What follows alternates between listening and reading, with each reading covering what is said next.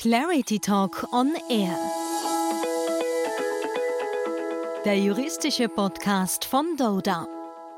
Schränkt das Coronavirus das Recht auf den Datenschutz ein und was müssen Unternehmen diesbezüglich beachten? Über diese und weitere Themen spreche ich zugeschaltet nun mit Axel Anderl, Managing Partner und Leiter der Doda Praxisgruppe IP, IT und Datenschutz. Hallo Axel. Hallo Jacqueline und dem Dorda Datenschutzexperten Nino Tlapak, Anwalt in seinem Team. Hallo Nino. Hallo Jacqueline. Damit herzlich willkommen zur dritten Ausgabe unseres juristischen Podcasts. Datenschutz ist ja auch ohne aktuelle Krise schon ein großes Thema in der Praxis, wirft nun aber neue Fragen auf. Zum Beispiel, darf ein Unternehmen Daten über infizierte oder auch potenzielle Fälle überhaupt erheben?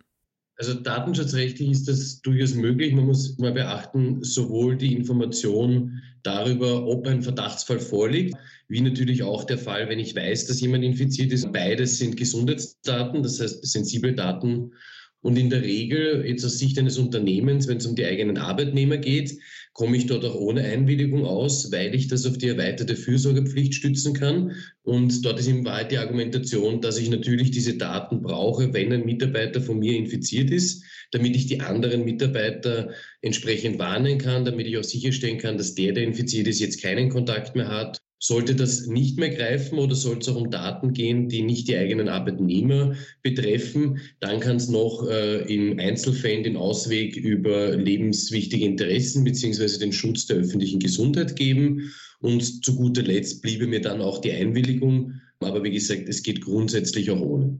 Aber ist damit auch eine Zutrittsbeschränkung, wie zum Beispiel Fiebermessen im Eingangsbereich, zulässig, Axel? Selbstverständlich. Äh, solange nur Fieber gemessen wird, ohne äh, dass das Ergebnis aufgezeichnet wird, ist das komplett unproblematisch. Das Einzige, was man noch beachten muss, ist, ob vielleicht in dem Bereich eine Videoüberwachung stattfindet, wo man indirekt das Ergebnis dieser Messung sehen könnte. Wenn man äh, die Daten aufzeichnet, dann brauche ich dafür einen Grund. Und das kann sein im konkreten Fall, wenn eine tatsächliche Ansteckung vorliegt oder eine Erkrankung in der Fürsorgepflicht. Wenn aber nicht nur ein konkreter Fall äh, gemessen wird, dann äh, brauche ich die Zustimmung der Betroffenen. Wenn die Daten nun erhoben werden, darf oder sollen sie innerhalb des Unternehmens oder gar an Dritte, wie zum Beispiel eine Behörde, weitergegeben werden, um so auch andere Personen zu schützen? Also sowohl intern als auch extern grundsätzlich ja, wenn es für den Zweck erforderlich ist. Allerdings, weil wir bei sensiblen Gesundheitsdaten sind, unter gewissen Beschränkungen, weil ich immer mir überlegen muss, wer muss denn überhaupt diese Daten verarbeiten und wann ist daher zum Beispiel eine Offenlegung des Namens tatsächlich möglich. Wenn ich jetzt von einem Mitarbeiter erfahre, dass er ein Verdachtsfall ist oder dass er vielleicht sogar schon tatsächlich infiziert ist, dann ist es ab einer gewissen Unternehmensgröße wahrscheinlich nicht erforderlich, dass ich diesen Namen gleich allen Mitarbeitern mitteile, weil vermutlich nicht alle Kontakt zu ihm hatten.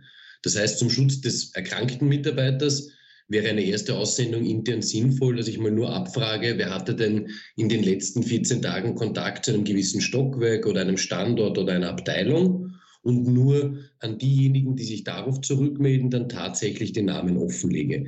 Hinsichtlich extern da geht es in Wahrheit ohne Einwilligung nur pseudonymisiert. Soll heißen, ich kann natürlich einen Kunden oder einen Lieferanten, der bei mir ein- und ausgeht, warnen und kann ihm sagen, bei uns gibt es einen Verdachtsfall.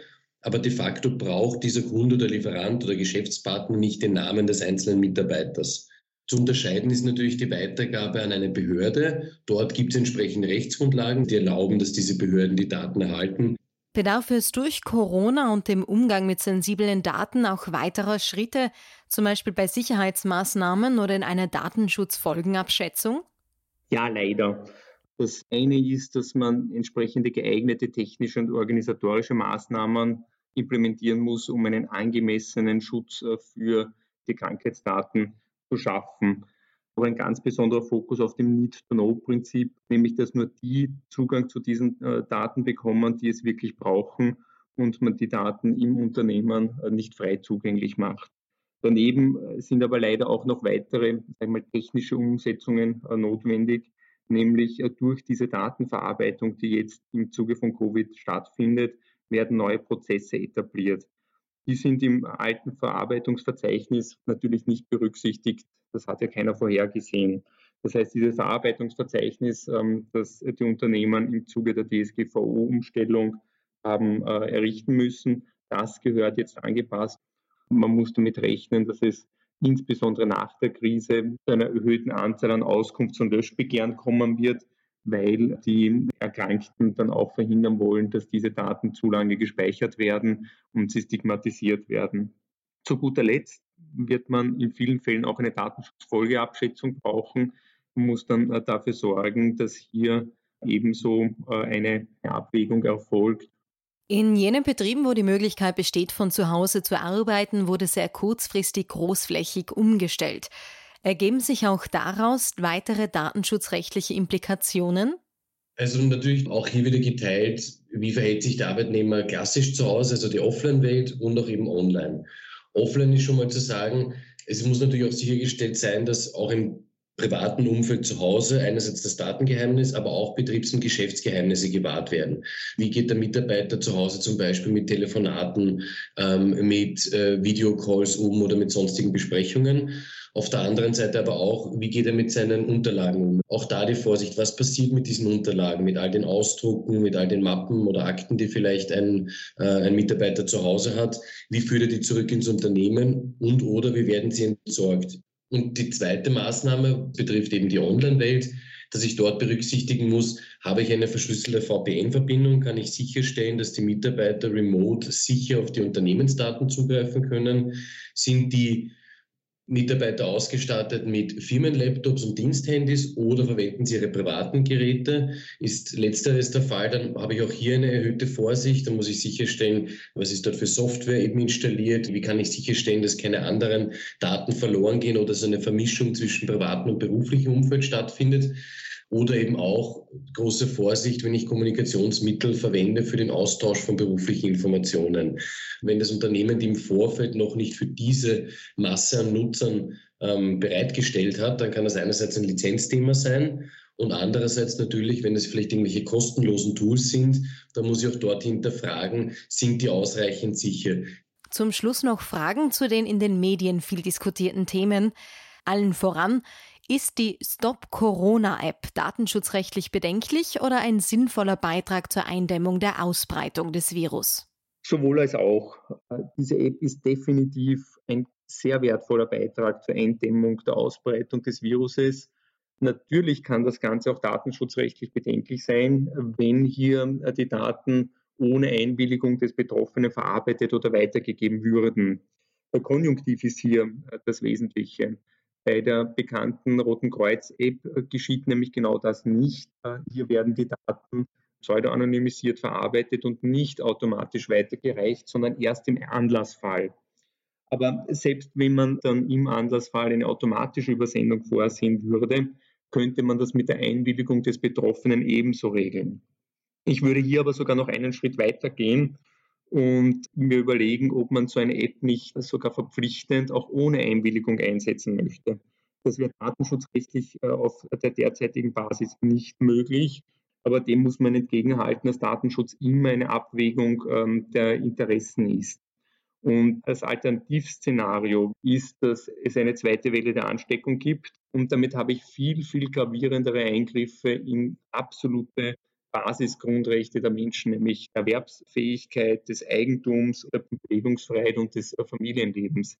Wir sind absolute Hardcore-Datenschützer, aber ich glaube, das ist jetzt einer dieser Punkte, wo man pragmatisch sein muss und eher dafür sorgen muss, dass man entsprechende gesetzliche Grundlage schafft und vielleicht durch eine App gravierenderen Eingriffsmaßnahmen verhindert.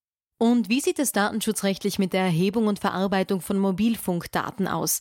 Ist zum Beispiel auch das Erstellen von Bewegungsprofilen erlaubt?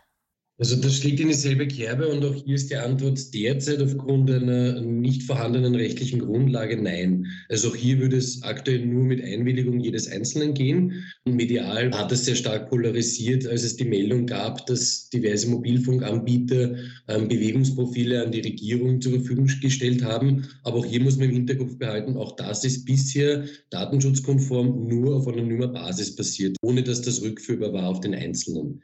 Es gäbe schon die Möglichkeit, sowohl für die App als auch für ein Tracking natürlich eine ausreichende gesetzliche Grundlage zu schaffen, das mit der DSGVO vereinbar und daher auch möglich ist. Ein wahnsinnig interessantes und spannendes Thema. Vielen Dank, Axel und Nino, dass ihr uns dieses heute mitgebracht und darüber gesprochen habt. Sehr, sehr gerne. Danke für das Gespräch. Dankeschön. Ja, und zusammengefasst finden Sie diese sowie weitere Details auch noch auf unserer Website unter www.dora.at. Vielen Dank fürs Zuhören. Bis zum nächsten Mal.